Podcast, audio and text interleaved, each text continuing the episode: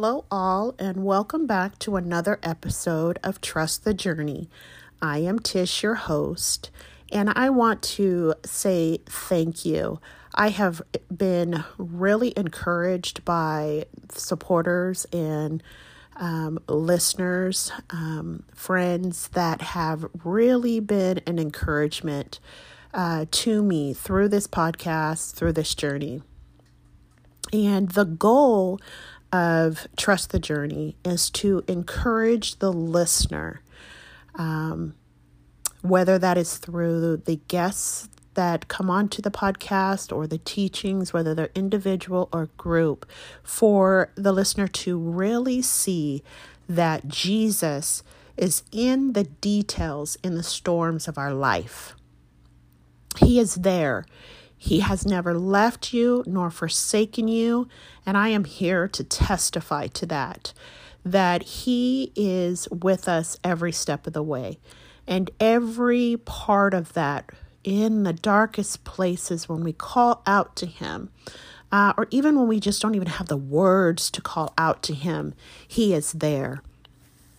If you uh, consider yourself to be a follower of Christ, please know that the storms are of life they're not going to end um, until we are home with our Savior. So I hope that this podcast encourages you to see that. And not only that, that you would uh, take the time to get into His Word and go deeper into that relationship. And it's through His Word that we really see the God of the universe. We see His love for us through every single uh, chapter, book in the Bible. That His whole plan was to reconcile us to Him. He is not uh, a God that doesn't love you, that doesn't see what you are going through. He has a plan and a purpose for every single detail that He is squeezing out of our lives. Um, sometimes we allow it, and sometimes we are uh, not so forthcoming in allowing Him to move in our lives for that growth um, and drawing Him to us. But no matter what, when He has chosen us, He is sure to get us to where He wants us to be. So, with that being said, uh, we are looking today at the book of Jonah. And what a perfect book to go to when we are talking about the storms of life. Now, Jonah, the Lord brought me here two weeks ago. And um, when he had brought me here, I wasn't quite for sure what I was going to see uh, in the book of Jonah because, you know, I have um, definitely read Jonah before. I've read it quite a few times. And, you know, I would always read Jonah when I was seeking the Lord in my disobedience. So, why he had brought me back to Jonah, I wasn't quite sure.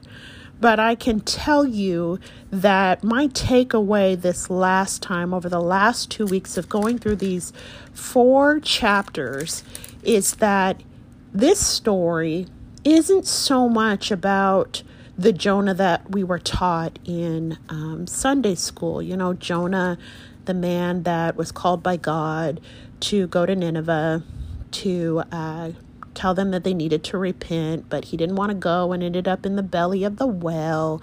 And he sat in the belly of the well for three days until he cried out to the Lord, and the well spit him up on the shore. And then Jonah finally went where God had told him to go originally. And the people of Nineveh, they repented and turned back to God. Um, you know, that's how we've always known Jonah is we define the book by Jonah and the well. And it wasn't a whale, it was a big fish that God called up. That's how the scripture uh, shows this this fish, this monstrosity. It is not a whale. It was a large fish. And so, what I got out of it this time was that it was God. It was always about God. Jonah and the fish are just a byproduct to aid in the bigger picture, the ultimate picture, the ultimate plan, which is God and His goodness and God that He is for us. And even in our disobedience, um, or if we are choosing to not obey, um, God still can use us, and He will use us because it is all for His glory. It is uh, for people to come to know Him and serve Him and love Him because He first loved us. Um, so, with that being said, that's what we're going to jump into today is Jonah. And I would like you to really just hone more in on the details of God being there in the presence of all that is going on. Now, I know that Jonah is only four chapters. However, we are not going to read from chapter one to chapter four. I have four specific bullet points that I really want to draw out for the simple fact that we are going to see God and minimize, if we can, um, the the fish, you know, the big fish, um, and even to the point of kind of minimizing uh, Jonah. Um, yes, Jonah is the vessel that God chose for His services, and um, we're going to definitely look at that. But I want you to see that God's will, His plan, will never be changed. God will always be glorified. Even as we are going, willing or unwilling, He's going to get the glory. And through our willingness or our unwillingness, people's lives will still be touched. People's lives will be changed. It's generally best for us to acknowledge the sin, accept God's plan, and continue to move forward, growing and drawing deeper to the God, our Savior. Okay, so let's begin in Jonah chapter 1. I will only be reading um, specific verses uh, and drawing them out and go from there. So, Jonah chapter 1. The word of the Lord came to Jonah the son of Amittai, saying, Arise, go to Nineveh, the great city, and cry against it, for their wickedness has become has come up before me.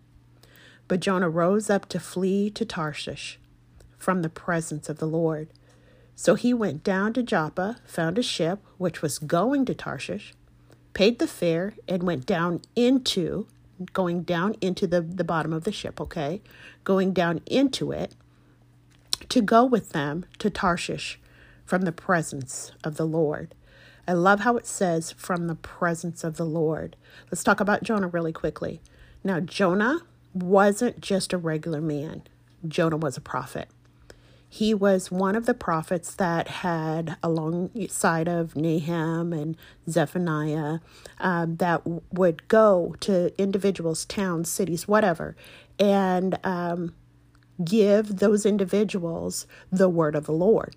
So this tells me that Jonah, who was a chosen man of God, was walking with God day in and day out. He knew God's ways. Not only did he know God's ways, he knew God's expectations. He knew what God was capable of doing. He knew that he was capable of bringing up or tearing down, that God was mighty. So it makes me wonder a man that had been walking with God for so long, why would he choose to think that he could flee the presence of the Lord? It states that boldly twice in verse 3 that he was trying to flee the presence of the Lord he was not willing to take God's direction and go to Nineveh. Let's talk about Nineveh. Nineveh, in those times, was considered a wicked city. Genesis 10 tells us that the population was about 120,000 people. And when I think of Nineveh, I think of, let's say, Phoenix. Okay. Nineveh um, was a major metropolitan, um, very uh, high cash flowing kind of city.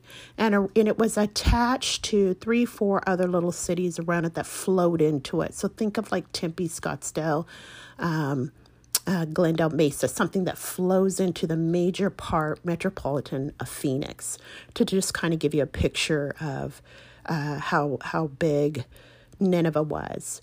It is um, considered like a current day city uh, in Iraq.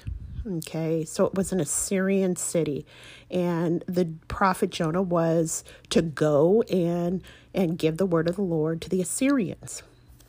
Now, with that, Nineveh was a very wicked city. It had a wicked government. It was lawless. They were violent towards their neighbors.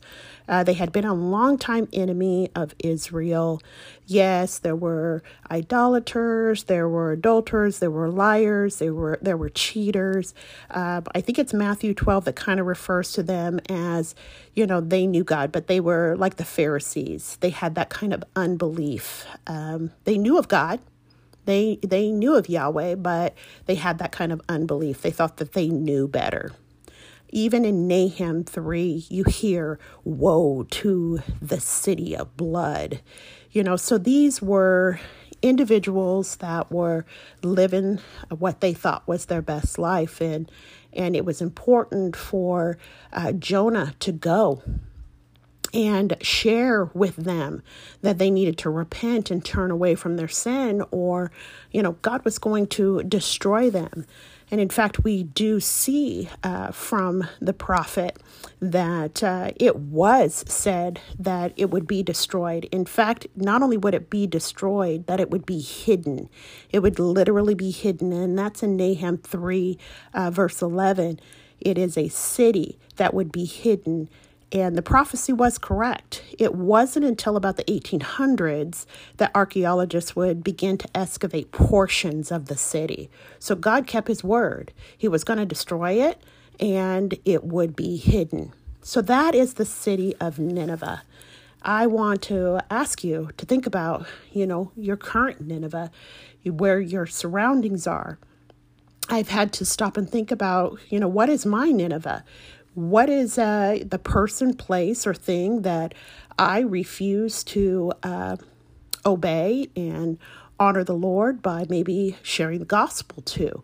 Or is it a you know a family member or a friend that you know I may feel that is so far gone that it is not even worth sharing the gospel?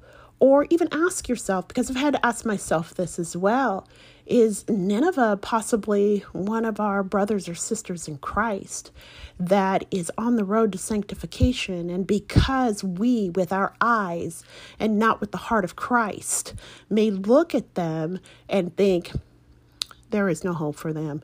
Lord, you're just going to have to deal with that. But I need you to really just search your heart. I know I've had to search my heart. And I ask, what is your Nineveh? Take some time over the next day or two and seek the Lord through His Word. And go back to Jonah. You know, pray about it. Lord, what is my Nineveh? What is the person, place, or thing that I'm refusing to honor you in, Lord? Let's move on. Chap, or excuse me, verse 4. The Lord hurled a great wind on the sea, and there was a great storm on the sea, so that the ship was about to break. Then the sailors became afraid, and every man cried to his God, little g God. They call cried to their, their God. And they threw the cargo w- which was in the ship into the sea to lighten it for them. But Jonah had gone below into the hold of the ship, lay down, and had fallen asleep. Now, even in that, no matter what, Jonah was going to escape the presence of the Lord.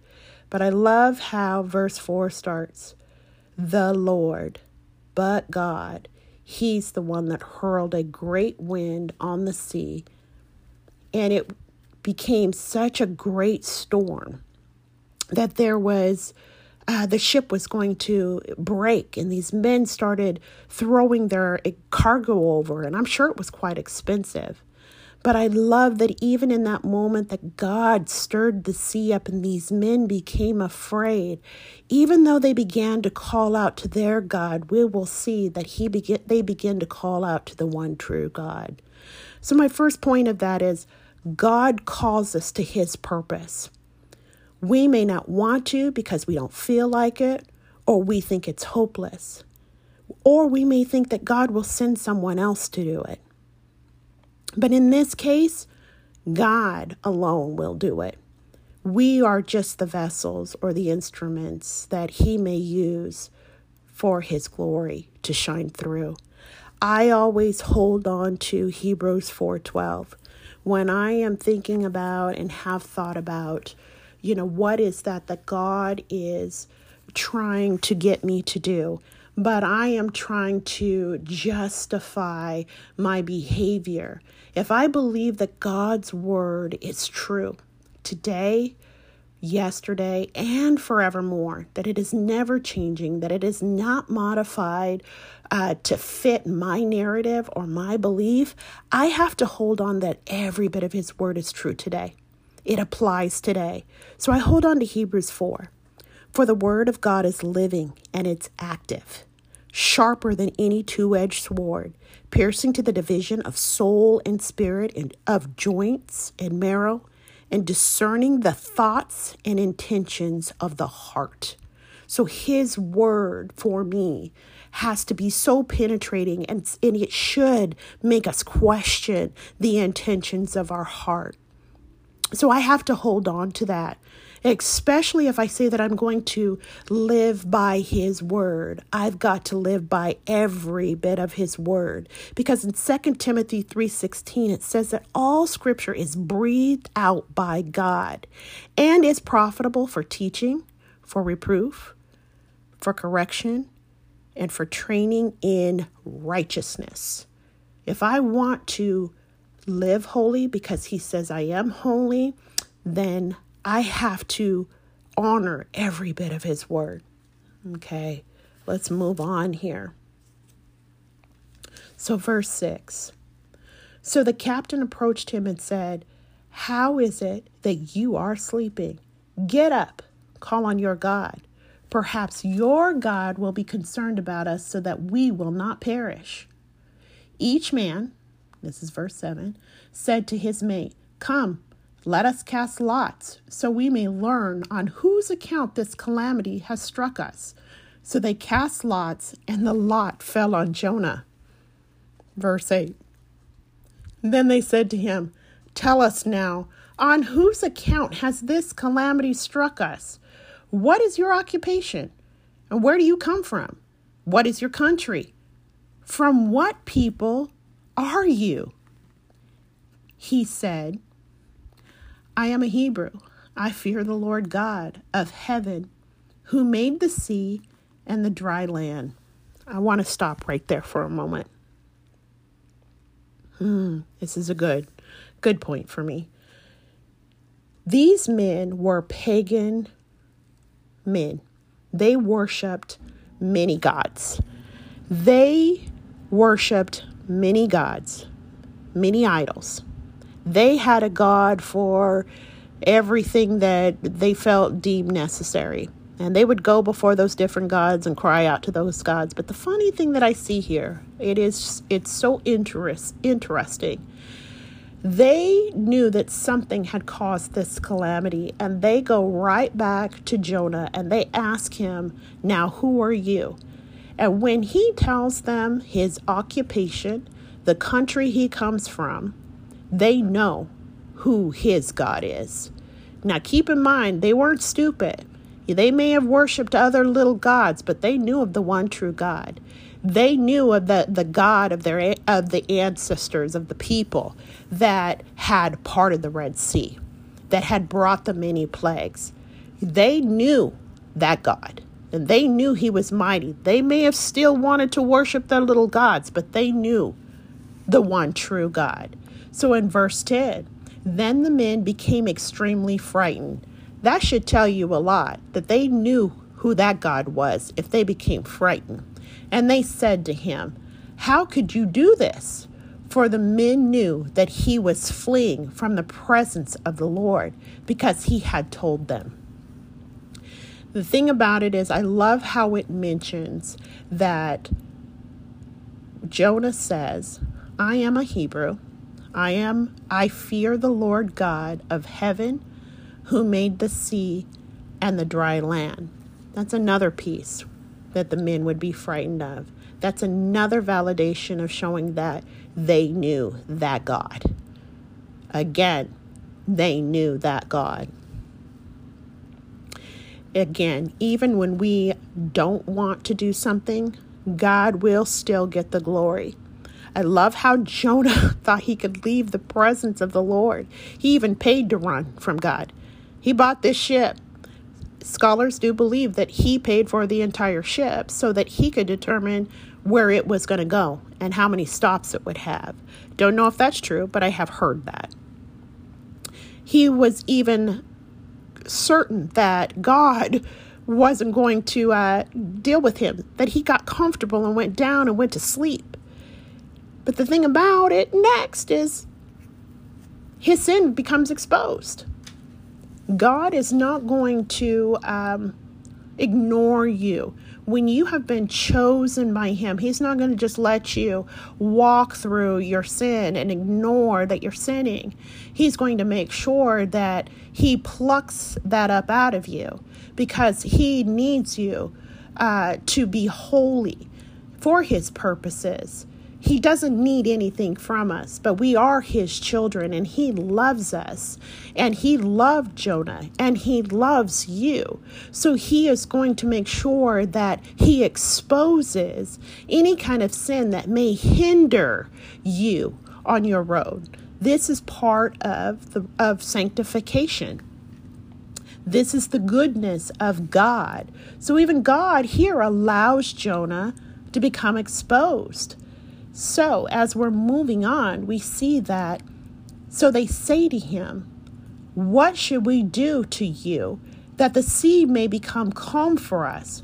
For the sea has becoming increasingly stormy. God exposed him. So Jonah has to acknowledge his sin. This is where we can come to an understanding and the love of God because God could have destroyed the whole entire ship and been done with Jonah but He is a loving God. And I want you to put yourself in that place. There are so many things that you have done, that I have done, but His love for us, because we are wanting to draw near to Him, He will get us to a place where we are acknowledging our sin. Jonah says, He said to them, Pick me up and throw me into the sea. Then the sea will become calm for you. For, here's his acknowledgement For I know that on account of me, this great storm has come upon you. He's acknowledged the sin. I think in this point in time, he probably realized uh, these men who worship other gods, they know my God, they know what he's capable of. And I mean, the lot fell on me. I'm exposed. Let me just go ahead and give it up because I see that my God is serious right now. And I don't want these men to die on account of my sin. Jonah acknowledged his sin. I love God's grace. I love that he has allowed me the space in His grace to acknowledge my sin. Now, don't compare that to human beings, folks. Human beings are not God. They're not going to always allow that grace of space, that space of grace. People, human beings, they'll give up on you quick. But I tell you, your God will never give up on you. He will allow you that time to acknowledge the sin. He is the one that is drawing you and stirring you. And when you know the goodness of the Lord, that how many times He has kept you, and even in the times that you are unaware that He has kept you, you then begin to know the conviction, the pull. It, the Spirit will tell you, mm, I know I'm not doing this right, Lord. You will acknowledge your sin. Jonah very well could have just kept on going, But I tell you this God is the one who directs our steps. Do you see God in the details of this story? Do you see God in the details of your life and the things that you've tried to run from? But because of His love, He's allowed you to get to a place where the sin is acknowledged. Oh, thank you. This is because God will always get the glory. The Lord is always present. There is nothing that will ever stop his plan. The men, they were calling on their God, their gods, their little gods. But it gets to the point in the story here where they begin to call on the one true God.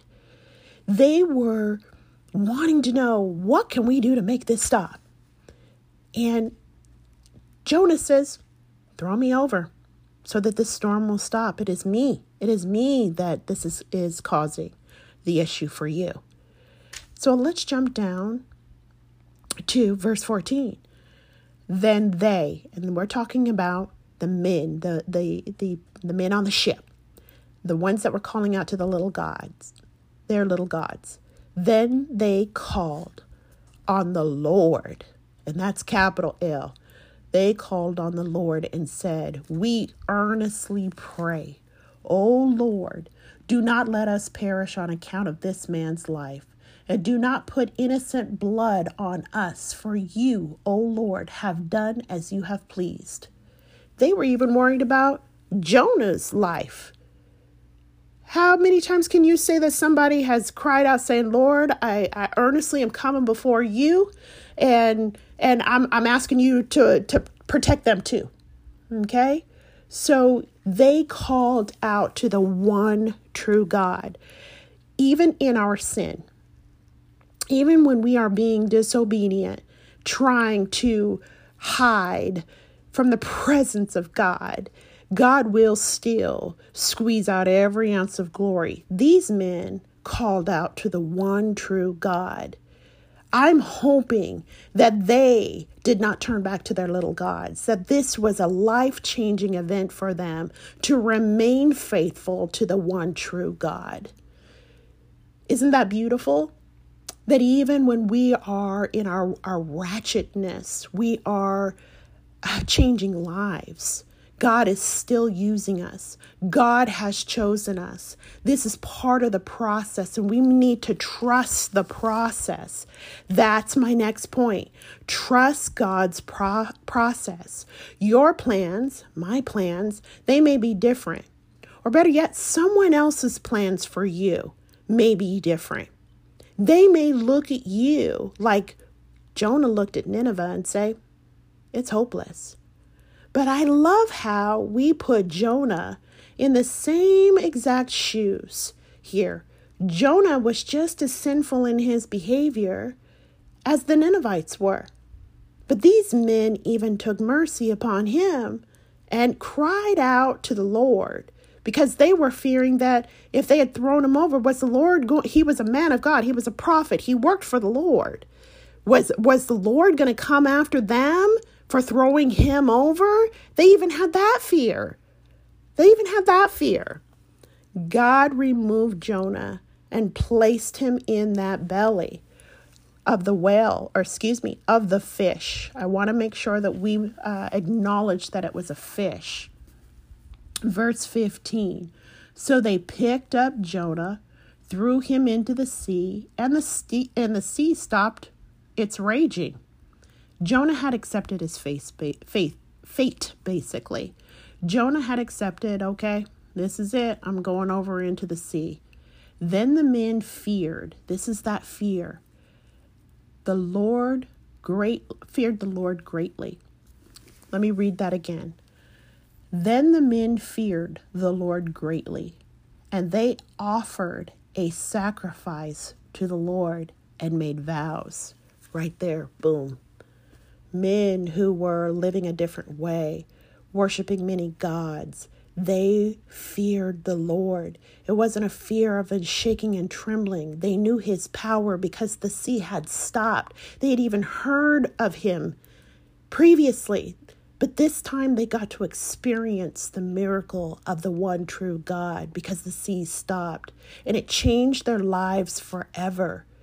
The men feared the Lord greatly and they offered a sacrifice to the Lord and made vows. They turned away and turned to the one true God right there. That's beautiful. So I ask you to look at yourself. You are on this road to sanctification, and His work will not be perfected, completed in you until you are in heaven. So I tell you that no matter what, if you love the Lord, if you are willing to sacrifice and empty yourself to live according to His will and His plan, you're not going to do it perfectly. Don't have the expectation on yourself that you're going to be perfect, and do not allow anybody else to place an expectation on you on what it should look like. Don't look at other people as they're the Ninevites, and do not allow other people to speak on you as if you are a Ninevite. I think it's very important that we look at God in these details. God's plan will never change, not for you or for anybody else, that He is trying and will turn to Him. These men turn to the one true God, even in Jonah's disobedience. So I say to you, you keep pressing forward you keep seeking God for your life, not man. I cannot say it enough. We are in a society where we look to human beings to validate us. And these human beings are just as broken as we are. But we think that they have the answer for our lives. No, I'm telling you, look to the one true God who is going to hold you up with his righteous right hand for his purposes. Next point God will never change his mind about you. He has chosen you, and he is never going to change his mind. His plans will never change. I don't care what your sin is, but even in that, as you're walking the road to sanctification and you are drawing closer to Him through His Word, morning, noon, and night, getting every bit of His Word in your heart, you can't help but change. You can't help but acknowledge the sin. And when you've acknowledged that sin, then you are at a place where you can accept the discipline. God will discipline you. That's His love. Any good parent would discipline their child because they love that child. Through you, many lives will be changed and it is to glorify our God. It doesn't matter what your title is. Remember, Jonah, the prophet, he had been walking with God. He knew what God was capable of, but he still chose to disobey. But that's where he knows. He knew that the Lord loved him. He could not ignore it. And something stirred inside of him. He knew that he had been exposed by God, not by man, but by God.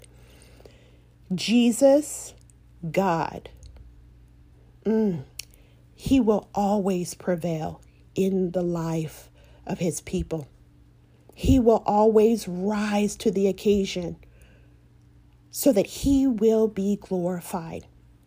We go on and we know that in chapter 2, Jonah is sitting in the belly of the well. So let me go to verse 17 just to close that out. And the Lord appointed a great fish to swallow Jonah.